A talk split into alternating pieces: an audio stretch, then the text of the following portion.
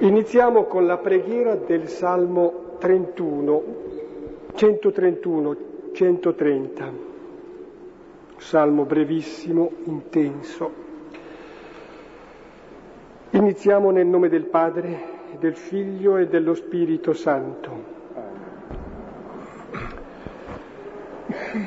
Signore, non si inorgoglisce il mio cuore e non si leva con superbia il mio sguardo. Non vado in cerca di cose grandi superiori alle mie forze. Io sono tranquillo e sereno, come bimbo svezzato in braccio a sua madre, come un bimbo svezzato è l'anima mia. Speri Israele nel Signore, ora e sempre. Gloria, al Padre e al Figlio e allo Spirito Santo, come era nel principio, ora e sempre, nei secoli dei secoli. Amen. Un salmo, sì, questo intenso e anche bello, eh, rivelativo di quella che è una nostra aspirazione, un nostro desiderio, che però non riesce a realizzarsi, ma superiore alle nostre attese, alle nostre aspirazioni, ai nostri desideri, è la volontà del Signore. E ci dona la sua stessa vita e ci genera a una vita altra da questa e noi possiamo accoglierla quindi ed essere più che sereni e tranquilli, ecco, consolati proprio nella forza e tenerezza del Signore. Eh, questo salmo parla di un bimbo svezzato. Il bimbo svezzato è il bimbo che non vuole più il latte, non ha più bisogno di latte. E perché sta in braccio alla madre? E perché è bello. Quindi non perché vuole qualcosa, ma perché è bello abbandonarsi in braccio alla madre. Ecco, questo salmo ci dice in cosa consiste il latte dell'adulto. Se il latte è la vita del bambino, la vita dell'adulto è potersi abbandonare a un amore che l'accoglie. Uno che non ha fiducia non può vivere, uno che non si sente voluto bene non può vivere. Ecco allora questo salmo ci può introdurre nel brano di questa sera e questa sera vedremo un brano molto delicato il, di, il dialogo di Gesù con Nicodemo di notte, è un dialogo notturno ecco, ed è un po' come un notturno con note molto sfumate, delicate, un po' patetiche, e affascinanti.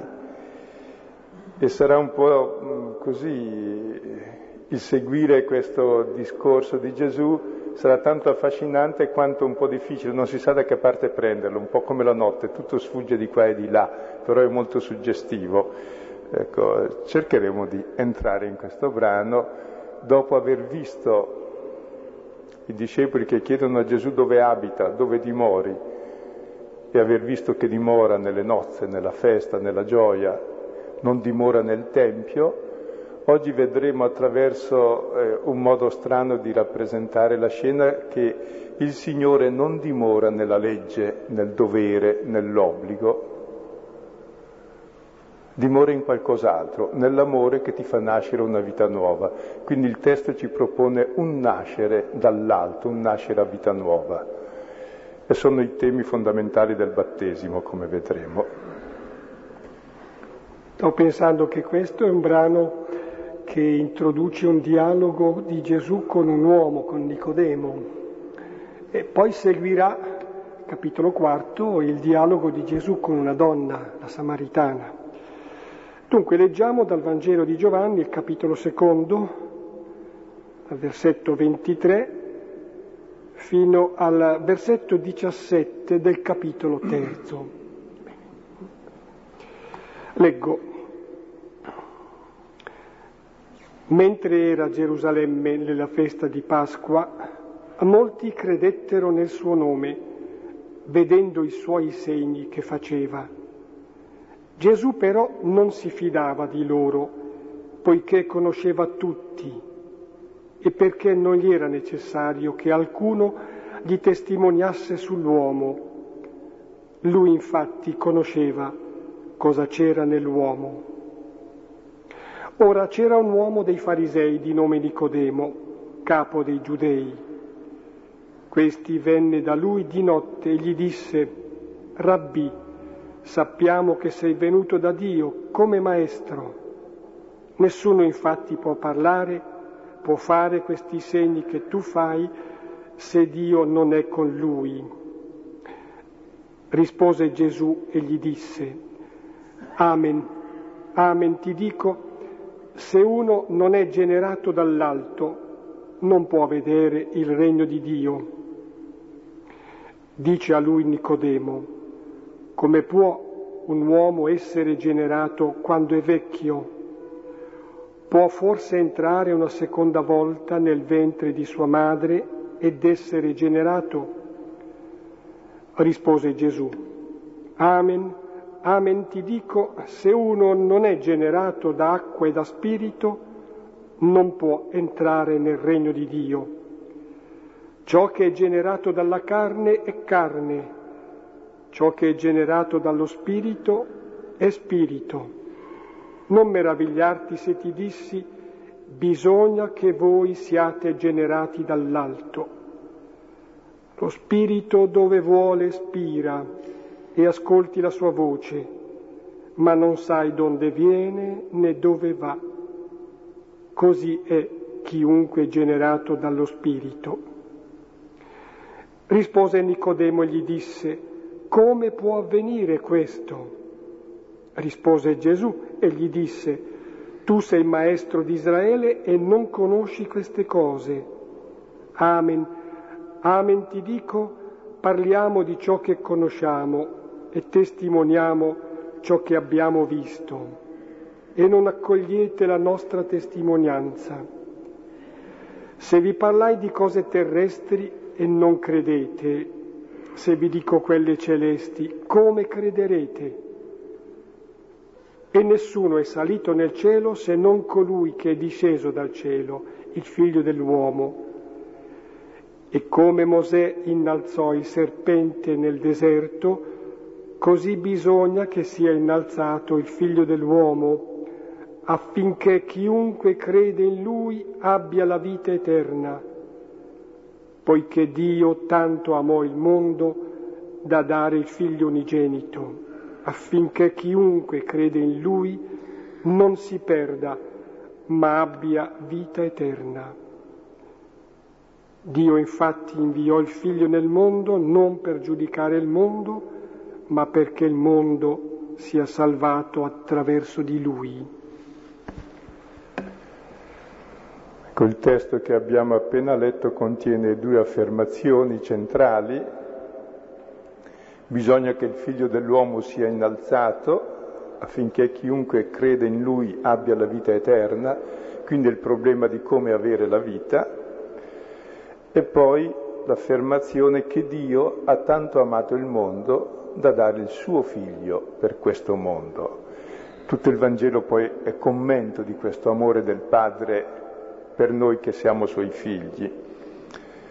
Ecco, queste due affermazioni saranno il centro eh, della spiegazione, della comprensione del testo, che si pone un problema che subito si capisce dalla parola ricorrente. La parola ricorrente è essere generato o nascere. In greco è la stessa parola, e preferiamo essere generato perché dire nascere, vabbè, capita di nascere. Essere generato c'è un'altra cosa, c'è la relazione con chi ti fa nascere. Nessuno nasce da solo, si è sempre figli di qualcuno. Il problema è appunto chi è il padre e chi è la madre. Ed è conoscere l'amore del padre e della madre che ti fa vivere, non semplicemente l'essere nati. Quindi il problema è, è com'è che si nasce, cioè com'è che si vive, perché come uno nasce vive, da dove viene la vita. In termini religiosi, tutte le religioni dicono che la vita viene dal fatto se tu fai i tuoi doveri, osservi le tue leggi, osservi tutti gli obblighi, hai la vita, hai il premio, la vita eterna, no? Questo dice la legge. E qui Gesù dice un'altra cosa, che la vita non è oggetto di conquista, la vita non la puoi possedere, la vita è donata, esisto perché sono figlio, perché sono amato. Quindi sono due principi diversi della vita. Uno è quello che si è fatto da sé. Tutto lo sforzo religioso per salire al cielo, come se Dio ci sbarrasse il cielo, ce lo vietasse, e allora cerchiamo di conquistarlo e facciamo oggetto di rapina la vita. Ed è quello che poi facciamo nelle nostre relazioni tra di noi. Ciò che ci serve per vivere è l'oggetto di rapina, col bel risultato che vediamo, che ci si ammazza gli uni gli altri. Invece ciò di cui si vive non è oggetto di rapina, è oggetto di dono. Siamo tutti radicalmente figli amati, solo chi si accetta come figlio e accetta il padre e la madre può accettare se stesso, accettare i fratelli. E Gesù è venuto a guarirci da quello che si chiama il peccato originale, che è un po' come il complesso di Edipo, che uno vuole essere padre di se stesso. Cioè, non accetta di venire dall'altro. Invece la vita non l'abbiamo fatta noi. O l'accetto come dono o la devo pagare. E se la pago cosa faccio? Mi ammazzo? O la faccio pagare agli altri? No. O è dono o non è. E allora questo brano ci mostra la fonte della vita che Gesù è venuto a rivelare, che è il Padre, è l'amore, è la madre. E la mia vita è dire sì all'essere figlio. E questo mi permette di vivere amando i fratelli. Quindi la nuova legge non è più la legge con gli obblighi religiosi, religione deriva proprio da religio, eh, legare e rilegare, uno che è imbalsamato bene, imbastito da tutti i suoi doveri, gli obblighi, gli incubi da osservare, se no perde l'esistenza. Ecco, rispetto alla religione c'è qualcos'altro, che poi è causa della ribellione e dell'ateismo, c'è qualcos'altro, c'è la buona notizia, il Vangelo, la bellezza di essere figli, di essere fratelli, di dire sì alla propria identità. E Gesù è venuto a rivelarci l'identità perduta come uomini, questo è il senso generale del testo nel quale cercheremo di entrare, perché dicevo è un po' come un notturno, ecco, il notturno è vago, sfumato, delicato, pieno di note così sottili, comunque sul testo ci potete sempre tornare e noi stessi, standoci su, non si capisce mai da che parte iniziare perché ogni punto è interessantissimo, quindi diciamo qualcosa di mano in mano che lo leggiamo. Sto pensando che eh, proprio il fatto che sia un notturno esprime la profondità, il mistero, forse anche nella notte si è meno attivi, non si è attivi, si è più recettivi, quindi esprime anche qualcosa che supera la nostra iniziativa. Nel sonno dà il suo dono il Signore cioè proprio un po' nell'inattività e nella notte, quando non capisci, non vedi, forse anche non vuoi.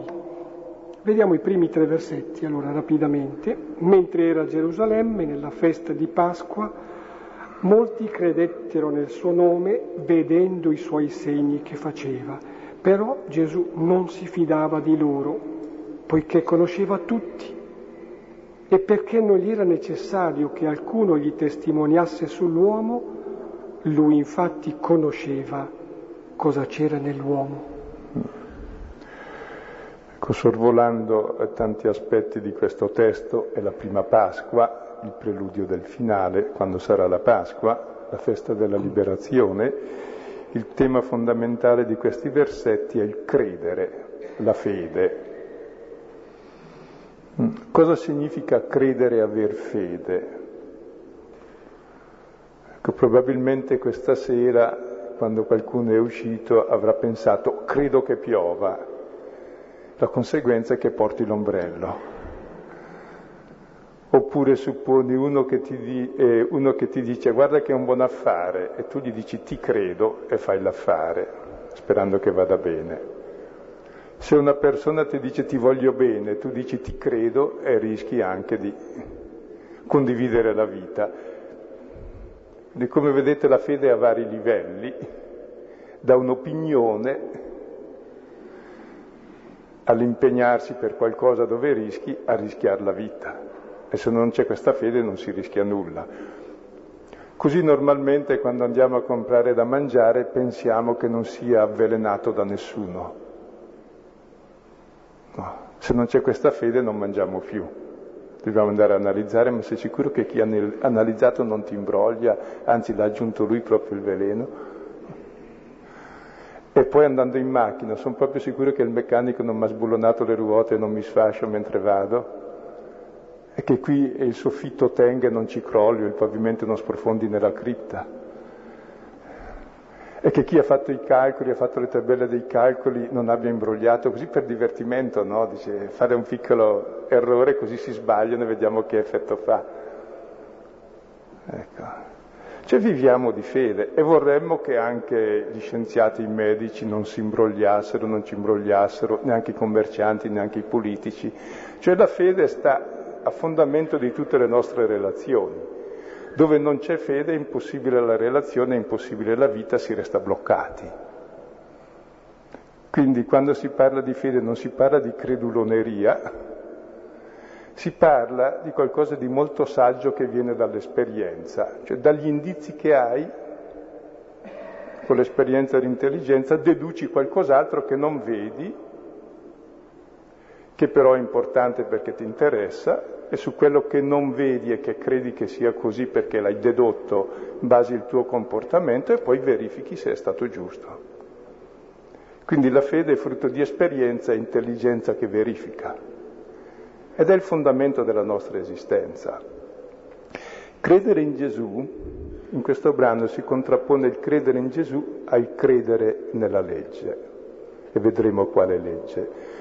Credere in Gesù il Figlio vuol dire fondare la propria esistenza sul fatto che siamo figli, cioè accetto me stesso come dono di amore, invece che fondarla sui propri obblighi religiosi, cioè sono due strategie di vita completamente diverse. La religione del dovere, dell'obbligo, quindi della punizione, della colpevolizzazione, del castigo del giudizio e del castigo, oppure la libertà di essere amati e di poter amare come siamo amati. Sono due forme contrapposte di religione. Il passaggio dall'una all'altra è il nascere. Fino a quando non passo alla seconda sono ancora nella notte. Nella notte vuol dire non nato, nelle tenebre, non sono ancora uscito dal seno materno, sono ancora lì tutto chiuso, non ho vita non sono venuto alla luce. Il senso di questo testo è farci venire alla luce. Ecco, Nicodemo dovrà rinascere. E la fede è appunto quell'illuminazione che mi fa venire alla luce della libertà.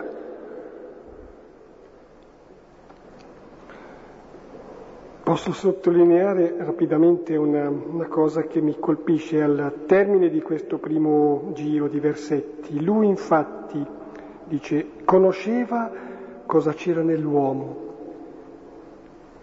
Lui infatti conosceva, ma conosce anche, mi piacerebbe sapere che cosa provoca in voi questa affermazione della conoscenza di Gesù, cosa c'è in te. A me fa piacere sono contento che lui sappia cosa c'è in noi, cosa c'è in me. Fa piacere perché mm, la sua è una conoscenza che è determinata da amore ed è liberante. Qui per il testo eh, questa conoscenza dice qualcosa in ordine proprio al fatto che sente l'aspirazione, il desiderio eh, di vivere una vita che noi non possiamo vivere. E però Gesù ci darà qualche cosa non in forza del nostro sforzo, non, cioè per il nostro impegno, l'impegno di Nicodemo, di ogni Nicodemo, ma perché ci vuole bene. Proseguo. C'era un uomo dei farisei di nome Nicodemo, capo dei giudei. Questi venne da lui di notte e gli disse, Rabbi, sappiamo che sei venuto da Dio come maestro Infatti nessuno può fare quei segni che tu fai se Dio non è con lui. Rispose Gesù e gli disse, Amen, amen ti dico, se uno non è generato dall'alto, non può vedere il regno di Dio. Con Nicodemo è un capo dei farisei, capo dei giudei, e noi siamo abituati a intendere i farisei come ipocriti, perché Gesù ha bollato anche così quei farisei che ci tengono molto ad apparire giusti davanti a Dio e agli uomini, non amando né Dio né gli uomini. Ecco, in realtà però i farisei sono gli uomini zelanti della legge, sono le persone pie, devote, che conoscono la religione e la praticano fin nel minimo dettaglio, senza trasgredire nessuno degli ordini di Dio, come il fratello maggiore come Paolo prima della conversione che diceva ero irreprensibile nell'osservanza della legge. Praticamente il fariseo rappresenta il massimo che possa fare l'uomo per Dio. Cosa può fare l'uomo per Dio? Sacrificare la vita. E Dio cosa gli dice? Chi ti ha detto di sacrificare la vita? Mica voglio il sacrificio della vita io. Io voglio che tu viva. Dio non è che ci ha dato la vita per rubarcela, allora poteva tenersela. Ce l'ha dato perché ne gioiamo, godiamo del suo amore e ci amiamo tra di noi, questa è la vita. Quindi vedete, quando Gesù è entrato nel Tempio col flagello, proprio l'ha fatto per sdemonizzare il Tempio, Dio, cioè noi abbiamo un'immagine diabolica di Dio come se Dio fosse il dovere, l'aguzzino, eh, che devi tenere buono a tutti i costi, con tanti sacrifici, se no ti punisce. Che razza di Dio è questo? Se ci fosse andrebbe ucciso. Difatti l'abbiamo ucciso perché era diverso da come l'aspettavamo. Cioè questo è esattamente la menzogna di Satana che sottostà a tutte le religioni e anche a tutte le negazioni di religione e che ci abbiamo tutti impressa dentro.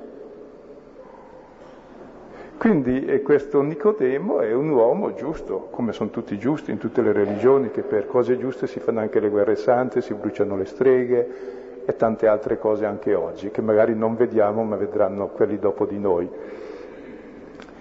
E questo viene di notte. E questo Nicodemo tornerà ancora da Gesù. Viene di notte non per paura, perché lo difenderà in pubblico davanti al Sinedrio, a metà Vangelo, quando lo accusano, e quando sarà in croce andrà a ritirarlo dalla croce e lo porrà nella notte del sepolcro.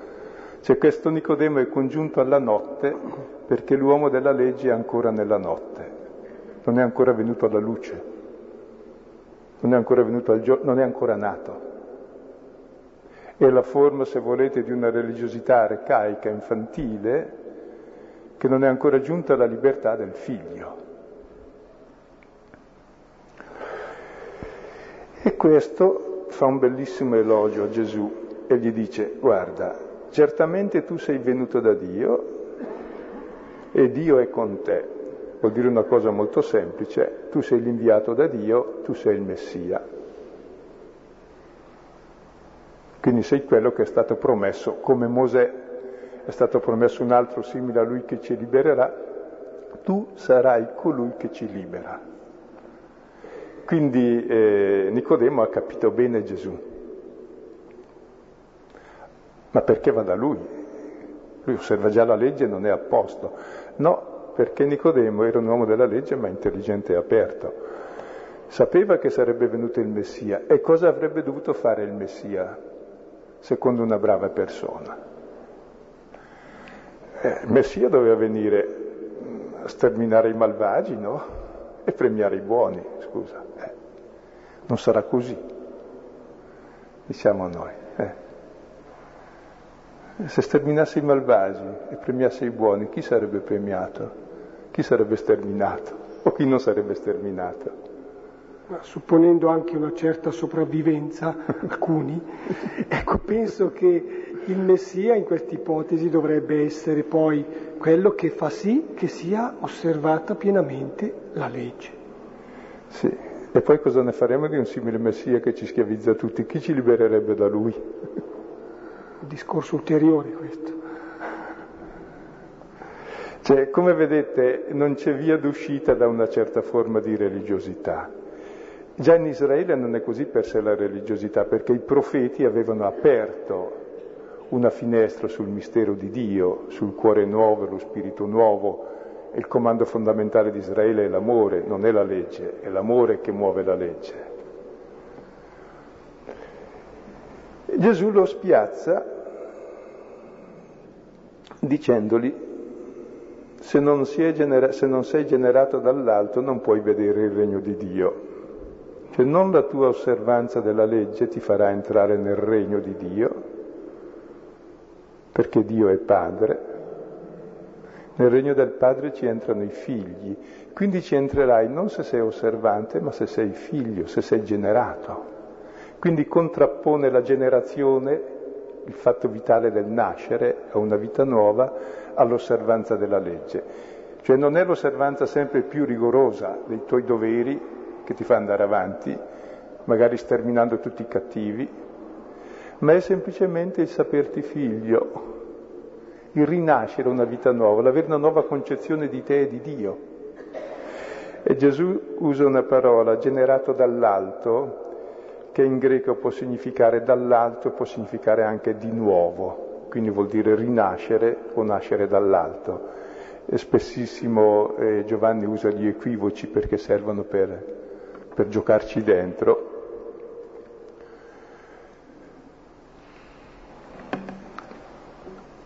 Ecco, prego. Io mi sento di fare un'osservazione su questo essere generato. È stato già detto che mm, si può dire nascere, però direi è vero che nascere, almeno nella forma verbale, è qualcosa di attivo, essere generato è passivo, recettivo dico io. Ora è vero che mm, la salvezza, la generazione non si coniuga, coniugano in modo riflessivo. Eh? Io mi salvo, io mi genero correttamente si coniugano al modo passivo. Io sono generato, io sono salvato.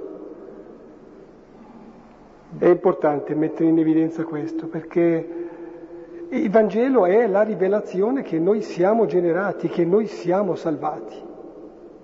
Va detto anche per la verità che aggiunto, che detto di Agostino, che Sant'Agostino che bisogna metterci anche del nostro. Dice Agostino, chi ti ha creato senza di te non ti salverà senza di te. Però direi che questa impresa Dio è il socio di maggioranza, senz'altro. Spetta a Lui il carico, l'impegno e anche la dose di amore, perché noi siamo generati e salvati. Allora aggiungo un'altra cosa anch'io. E qui comincia, che si possono dire infinite cose, ma eh, poi riprendiamo il filo centrale. E qui comincia il primo dialogo lungo con Gesù che spesso sfocia in un discorso o in un monologo addirittura. E il Vangelo di Giovanni è pieno di questi dialoghi. Gesù è la parola e io lo sento attraverso la parola. L'interlocutore sono io che ascolto quella parola e vi accorgerete che la parola che si sta leggendo non è altro che ciò che sta avvenendo in me mentre leggo, cioè quella parola invece di leggerla io mi sta leggendo e il racconto di ciò che avviene mi racconta e raccontandomi mi trasforma secondo il racconto. Cioè la funzione di questi dialoghi e discorsi è quella di farmi venire alla luce, cioè proprio attraverso la parola mi fa venire alla luce della verità. E adesso inizia appunto, e inizia sempre con un equivoco. E come può un uomo essere generato, dice Nicodemo, quando è vecchio? Può forse entrare una seconda volta nel ventre di sua madre ed essere generato? Rispose Gesù, Amen. Amen ti dico, se uno non è generato da acqua e da spirito non può entrare nel regno di Dio. Ciò che è generato dalla carne è carne, ciò che è generato dallo spirito è spirito. Non meravigliarti se ti dissi, Bisogna che voi siate generati dall'alto. Lo spirito dove vuole spira e ascolti la sua voce, ma non sai dove viene né dove va. Così è chiunque è generato dallo spirito. Ecco la risposta di Nicodemo è in fraintendimento. Gesù ha detto essere generati dall'alto e Nicodemo, siccome in greco è la stessa parola, ha inteso essere generati di nuovo, potremmo dire rigenerati in italiano, che significa sia l'uno che l'altro, ma contiene il termine dall'alto in greco, quindi lo lasciamo. E Nicodemo avanza una proposta molto più, direi, avanzata delle tecniche che oggi abbiamo dei ricambi di pezzi attraverso la clonazione, cioè qui si rientra nel seno della madre e si nasce nuo- tutto nuovo. Ecco, proponeva già tecniche più avanzate, bisogna rinascere allora. Ha intuito che c'è qualcosa di nuovo, ma dice ma è impossibile, che senso ha rinascere? È il desiderio fondamentale dell'uomo di rientrare nella madre per riuscire nuovo, c'è cioè una nuova nascita, una nuova vita. Come sarà la nuova vita? Uguale a questa. Quindi non vale la pena. Se non hai capito cosa significa questa. E Gesù dice non è problema di nascere di nuovo, è di nascere in altro modo. Ed è ciò che il Signore vuole farci capire adesso, a noi a Nicodemo che viene di notte perché venga la luce. E c'è un nascere dalla carne, che è il nascere animale, carne indica il limite, la fragilità, la corruttibilità, che poi è origine della paura, dei meccanismi di difesa, di egoismo, di aggressione, di violenza, è quella nascita che tutti conosciamo. Ma c'è anche un nascere dallo spirito, quello che hanno promesso i profeti, un cuore nuovo, uno spirito nuovo, e lo spirito è la vita di Dio che è amore, e nascere dall'amore. Cosa significherà nascere dallo spirito? Una piccola nota perché hai detto nascere, un nascere animale, eh, non è nel nostro senso, ma è, nel, è un nascere semplicemente umanamente vitale, ecco in greco sta forse la parola psichico, a cui si contrappone questo nascere spirituale, pneuma, pneumatico. Ecco, e questo nascere dello spirito in cosa consiste? Consiste in nascere alla condizione nuova. E spiego, dice lo spirito vuol dire il vento. L'hai mai visto il vento? No, non lo vedi però ti accorgi dagli effetti che muova tutto. Non sai da dove viene e dove va, ma ti accorgi se manca o se c'è. E lo spirito è la vita, così la vita ti accorgi se c'è o se manca. Senza vita uno è un cadavere. E qual è la vita dell'uomo? Non è semplicemente la vita biologica, possiamo essere dei cadaveri ambulanti. La vita dell'uomo è l'amore, la gioia, la pace, la benevolenza, la bontà, la fedeltà, la mitezza, la libertà. C'è quello che è chiamato il frutto dello spirito. Vivere così è bello e vale la pena di essere nati. Quindi quando si parla di una nascita dallo spirito si intende una nascita, una condizione che non è come quella che conosciamo nell'egoismo, nella conflittualità, nella morte, nella pena di vivere, ma esattamente quella pienezza di vita che corrisponde al desiderio fondamentale dell'uomo che vuol vivere. Quindi Gesù chiarisce prima l'equivoco, eh. ci sono due modi di vivere, quindi due nascite. Vediamo la risposta di Nicodemo e poi la controrisposta di Gesù. Sì, la risposta di Nicodemo è una domanda ulteriore. Riaprendo il discorso, dice allora Nicodemo, come può avvenire questo? Risposta e domanda di Gesù. Rispose Gesù, tu sei maestro di Israele e non conosci queste cose. Amen, amen ti dico, parliamo di ciò che conosciamo, testimoniamo ciò che abbiamo visto e non accogliete la nostra testimonianza. Se vi parlai di cose terrestri e non credete, se vi dico quelle celesti, come crederete? E nessuno è salito nel cielo se non colui che è disceso dal cielo, il figlio dell'uomo. E come Mosè innalzò il serpente nel deserto, così bisogna che sia innalzato il figlio dell'uomo, affinché chiunque crede in lui abbia la vita eterna. Poiché Dio ha tanto amato il mondo da dare il figlio unigenito, affinché chiunque crede in lui non si perda.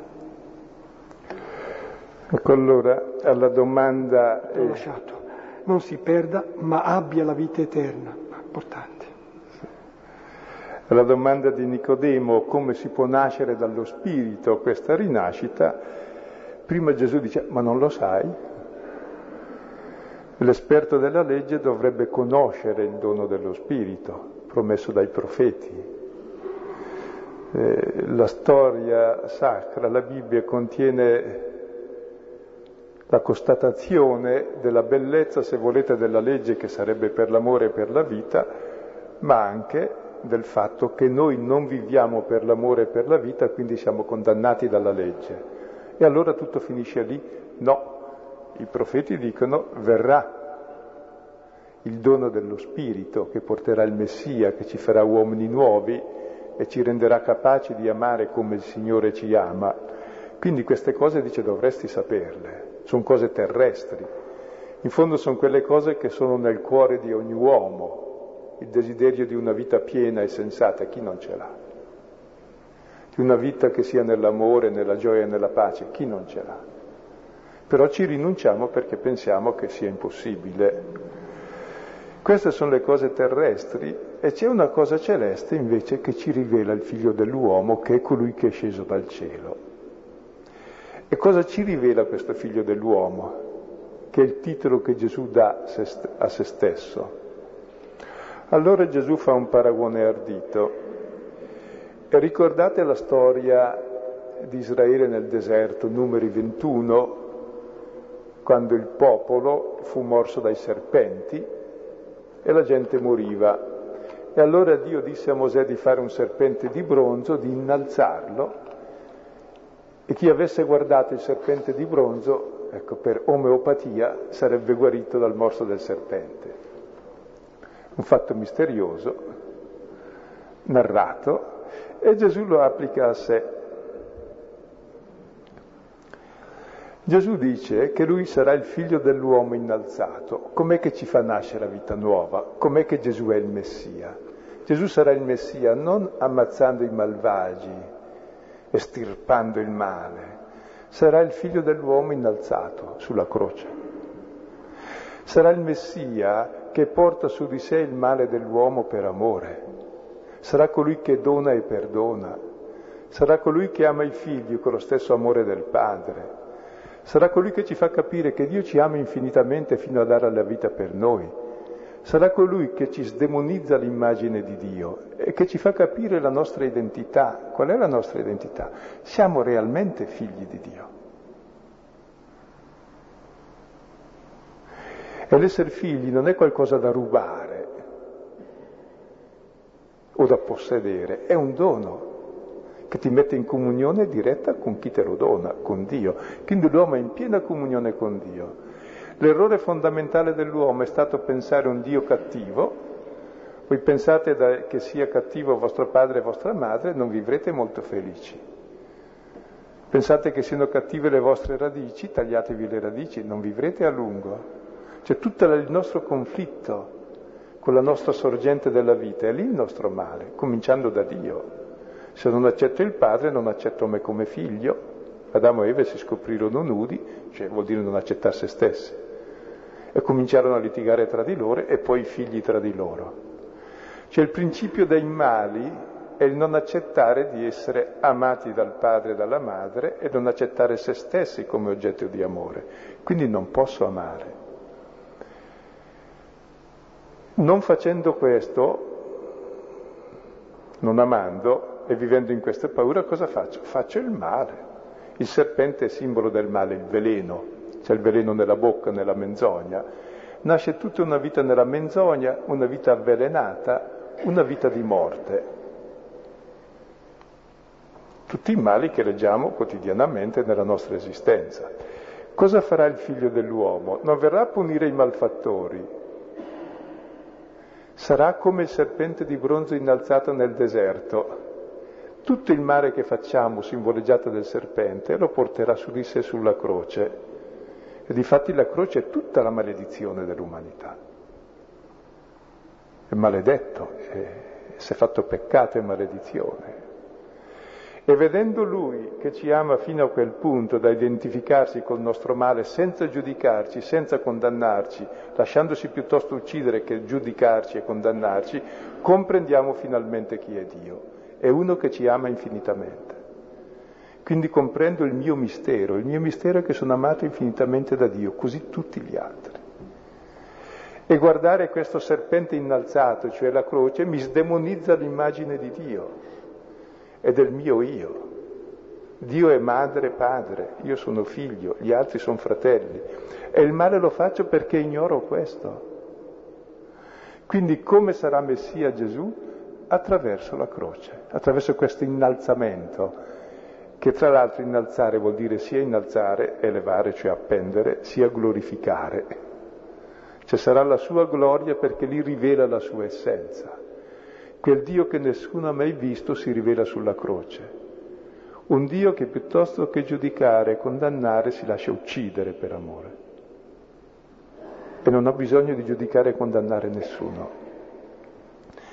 Quindi alla legge che lega l'uomo a Dio, alla legge che vuol dire punizione e giudizio, Gesù ci fa vedere che c'è qualcos'altro che ci fa vivere. È l'amore di Dio per noi. E come si fa a nascere dall'alto? E questa scena verrà ripresa alla fine del Vangelo, quando ci sarà il Signore in croce e dal suo fianco trafitto scaturirà sangue ed acqua, cioè la sorgente della vita, ai piedi della croce ci sarà la nuova coppia, sarà Giovanni e Maria. Questa scena richiama la creazione di Eva nel paradiso terrestre, come è nata Eva. Paradossalmente Eva è stata generata dall'uomo. In genere siamo abituati che l'uomo nasce dalla donna, ed è vero. Questa è la nascita normale dal basso. Ma anche l'uomo può e deve generare. Come può e deve generare? La persona umana è generata non quando è nata materialmente, è caduta fuori dalla madre, è generata quando si sa amata, cioè generata in fondo dalla ferita d'amore di chi lo ama. Quando c'è un cuore aperto che ti accoglie, che ti lascia vivere come sei, allora esisti e nasci per la prima volta, quando sei amato. Così Eva esiste come Eva quando è amata di, da Adamo e Adamo esiste come Adamo si sveglia perché prima dormiva quando ama Eva. E questa è la generazione dall'alto di tutti e due. L'essere generati dalla ferita del cuore di chi ti ama. Ed è guardare questo amore che ti fa vivere e respirare liberamente. Dici, allora so chi sono. Uno per noi nasce quando lo amiamo, se no non esiste, lo uccidiamo anche se esiste. Questo vuol dire nascere dall'alto. E conoscendo l'amore che ha Dio per noi, ecco che allora nasciamo davvero in questa libertà. E il motivo di questo, e concludiamo questa sera, perché, e sarà il centro di tutto il Vangelo, mi mostra quanto Dio ha amato il mondo. Il mondo si intende questo mondo, con tutte le sue contraddizioni, il suo male, le sue cattiverie, le sue tenebre. Questo mondo l'ha amato più di sé, fino a perdere se stesso. Mi viene da dire che mh, è stato osservato che forse più che il rischio c'è la realtà di un'alienazione religiosa. Ecco, proprio su questo versetto invece mi pare che eh, chiaramente la fede dice dell'alienazione di Dio.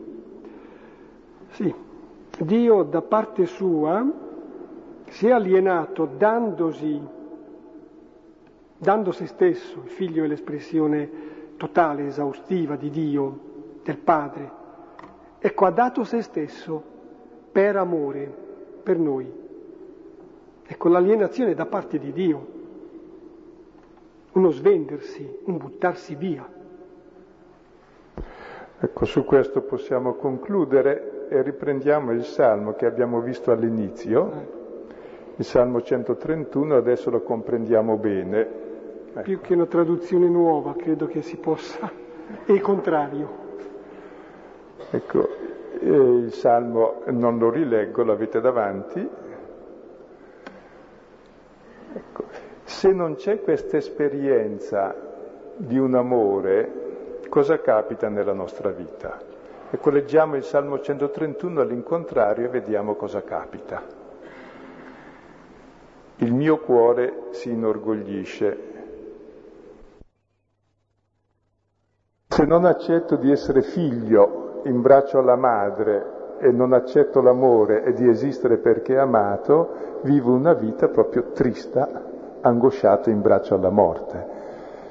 Ecco, il Vangelo ci propone appunto questa alternativa rispetto alla religione e ogni negazione di religione, questa esperienza, questo nascere. Oltre a questo testo, così suggerisco qualcosa magari anche di più positivo. Abbiamo detto dunque il Salmo 131 nella versione giusta, Salmo 27, 26, Sapienza capitolo 9, poi semplicemente direi del Nuovo Testamento ehm, la lettera ai Galati, capitolo quinto, dal versetto primo innanzi, e poi sempre di Paolo, la lettera ai Filippesi, capitolo terzo, e l'esperienza di Paolo che ha fatto questo salto qualitativo, anzi il Signore gli ha fatto fare questo salto, non l'ha fatto lui. Il Signore l'ha salvato, l'ha convertito. Sospendiamo qui, finiamo qui. Avviso ancora allora che lunedì prossimo la lezione è sospesa perché si possa partecipare in Duomo agli esercizi spirituali.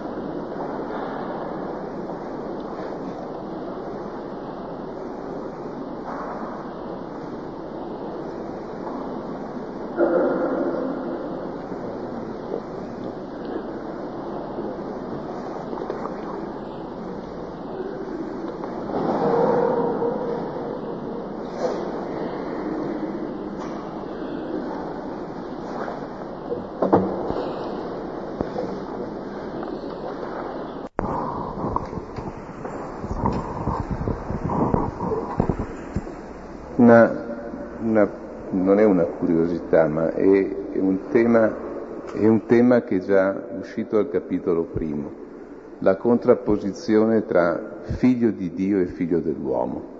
Eh, se puoi per cortesia dirmi che cosa si intende per figlio dell'uomo. Ecco, Gesù quando parlava di sé ha sempre usato, sembra, solo l'affermazione figlio dell'uomo non andava in giro a dire io sono il figlio di Dio, sono figlio del padrone, è figlio dell'uomo.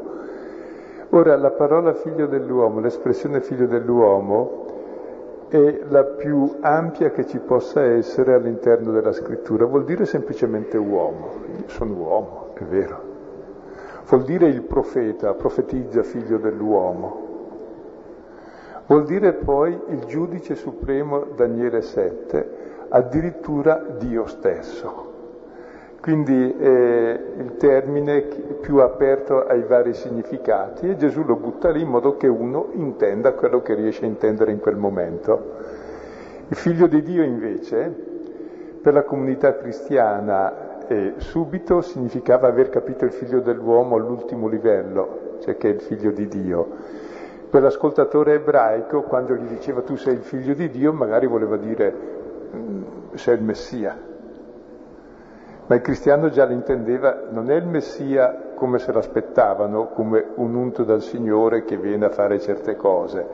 No, il Messia non è altro che il figlio unigenito che ci rivela il Padre, perché sappiamo già dal prologo che lui è Dio ed è presso Dio ed è la parola stessa del Padre. Quindi c'è due livelli di lettura, uno cosa poteva intendere l'ascoltatore e l'altro cosa invece intendiamo noi leggendo il Vangelo, che è già la comprensione dopo Pasqua. E Gesù, usando l'espressione figlio dell'uomo, eh, poteva andare bene in tutti i campi.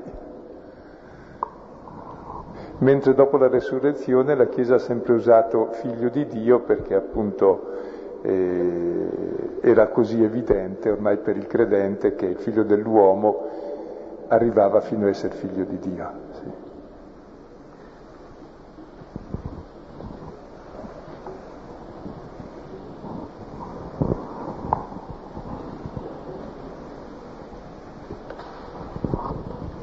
Eh, mi voglio riallacciare a questa domanda per una domanda che ho in me irrisolta. Eh, perché figlio unigenito Gesù? Mm, se siamo tutti figli, perché unigenito? Non, non riesco a capire. Sì, eh, perché Dio è uno solo e questo Dio che è uno solo non è solitario, sono tre, padre e figlio e l'amore tra padre e figlio, che è lo Spirito Santo. Noi non c'eravamo, Dopo siamo stati creati nel figlio attraverso il figlio e per il figlio, quindi siamo figli nel figlio, ma non siamo il figlio. Cioè voglio dire, Dio è completo anche senza di noi. Noi però partecipiamo totalmente alla vita di Dio secondo la nostra misura e realmente come figli, ma per partecipazione al figlio. Non è magari corretto esegeticamente, ma è meglio non essere primogeniti. Eh? Lui è primogenito e ha aperto la strada ben difficile pagandone i costi, proprio perché era l'unigenito. Però appunto giustamente eh, questo è consolante, in lui siamo figli anche noi, per partecipazione. Cioè ciò che Dio è per natura noi lo diventiamo per dono, per grazia.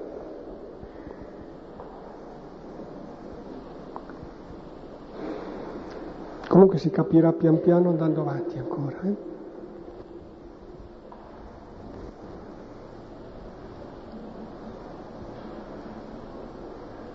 Qualche domanda o qualcosa che ascoltando il Vangelo hai capito e ti ha colpito?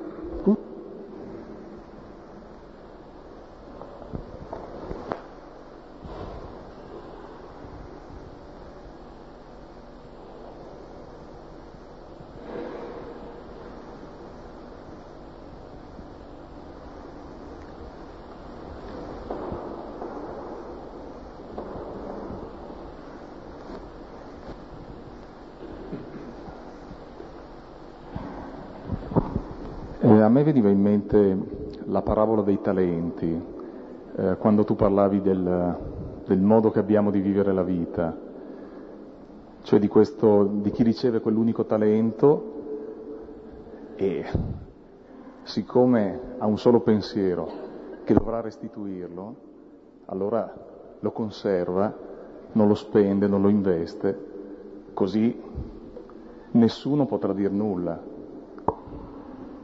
Cioè chi gliel'ha dato non potrà pretendere nulla da lui, perché gli verrà restituito e non ha capito il, il senso del, del talento. Cioè averlo o non averlo è la stessa cosa. Era meglio non averlo perché almeno non eri preoccupato. Sì, è meglio non vivere che vivere così. sì, sì. Cioè, o lo intende come un dono da vivere in pienezza e allora si moltiplica, oppure davvero è qualcosa di sepolto e, e di morto già fin dall'inizio, sì.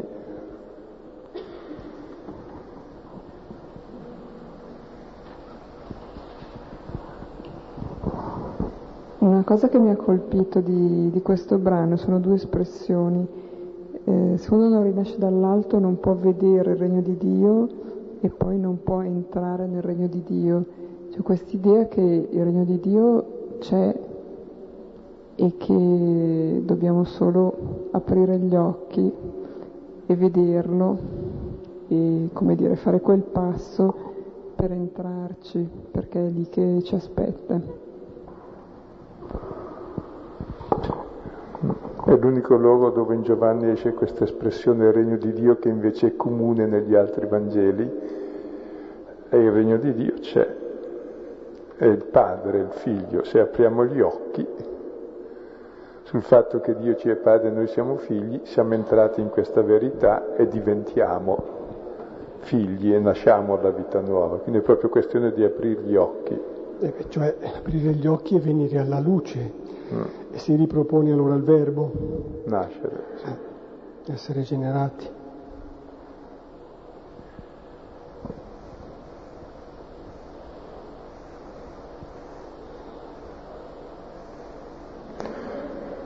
Ed è importante sapere che ciò che ci fa venire alla luce è la parola, cioè l'uomo nasce non quando è nato, ma quando attraverso la parola acquista coscienza di sé, del mondo, degli altri, delle relazioni, questo lo fa nascere come uomo.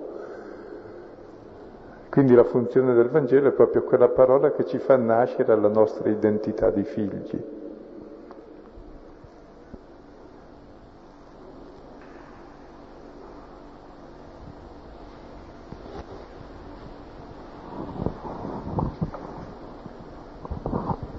Ma eh, io ho notato una cosa che mi ha consolato, che è che Dio parla a un fariseo. E bene o male sono cattolica da sempre, la mia mamma mi ha insegnato tante cose e ho detto, beh, una volta tanto non mi sgrida, cui in fondo mi vuole bene anche se sono un po' fariseo. Per cui ho detto, vabbè, insomma, posso aprire gli occhi anch'io, anche se vado a messa tutte le domeniche.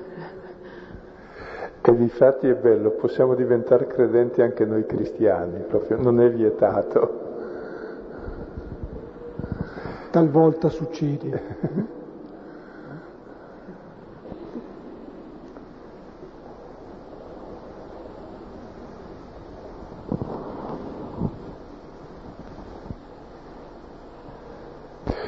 Capite però il pericolo di ridurre il cristianesimo a una religione di norme e di regole invece che proprio questo nascere, che poi è il senso del battesimo, questa scena è battesimale dai termini usati.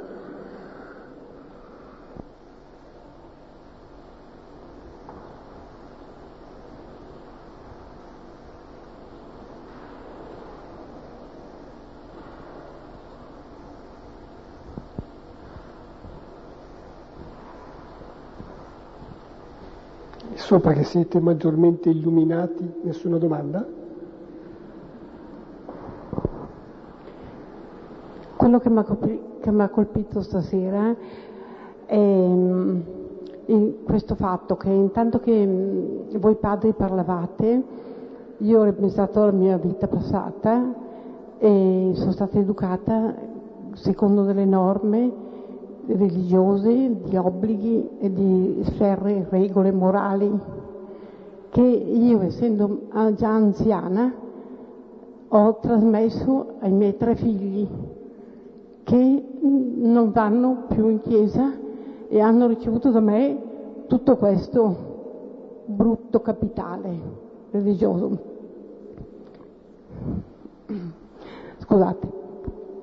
Allora adesso io chiedo a Dio che questi miei tre figli possano invece giungere a sentirsi amati e a essere liberi.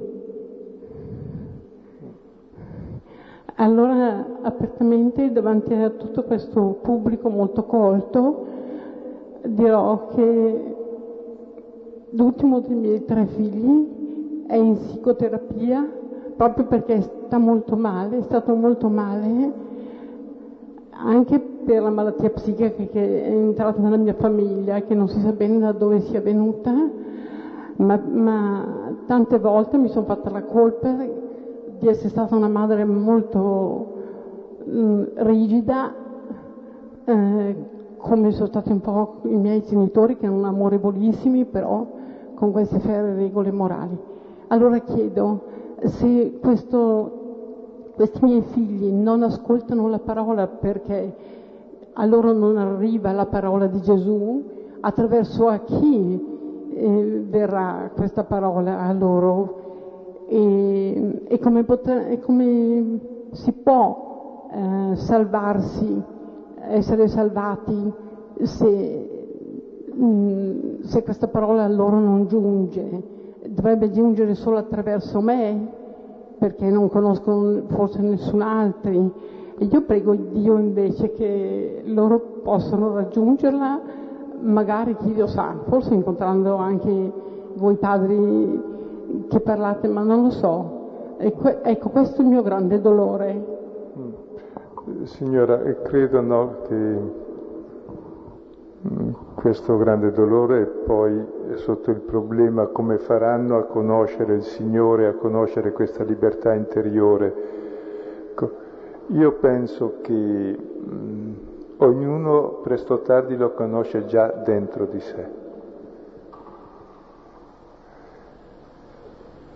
Perché siamo fatti per questo, è il bisogno che tutti abbiamo. Quindi presto o tardi uno la scopre e ognuno ha i suoi tempi, ecco, e c'è tutta la vita proprio che serve per nascere, ecco, giorno dopo giorno, cioè, la verità c'è già dentro di noi, Chiaro che l'ambiente esterno la può aiutare molto, ogni testimonianza chiaramente di amore, di accettazione che ognuno di noi fa ci fa crescere e che ognuno di noi dà fa crescere gli altri. Però davvero siamo tutti fatti per questo, quindi presto o tardi in tutti verrà fuori. Più presto è meglio è, per questo preghiamo il Signore. Oso dire anche eh, non per offrire così una facile consolazione, ma oso dire che il Signore si dice che è onnipotente, eh, beh, non so bene in quali modi, ma certamente per esempio nella fantasia, nel trovare Lui soluzioni che noi neanche pensiamo, neanche immaginiamo, ipotizziamo. Il Signore troverà il modo attraverso cui non tanto loro arriveranno a Lui, ma Lui arriverà a loro.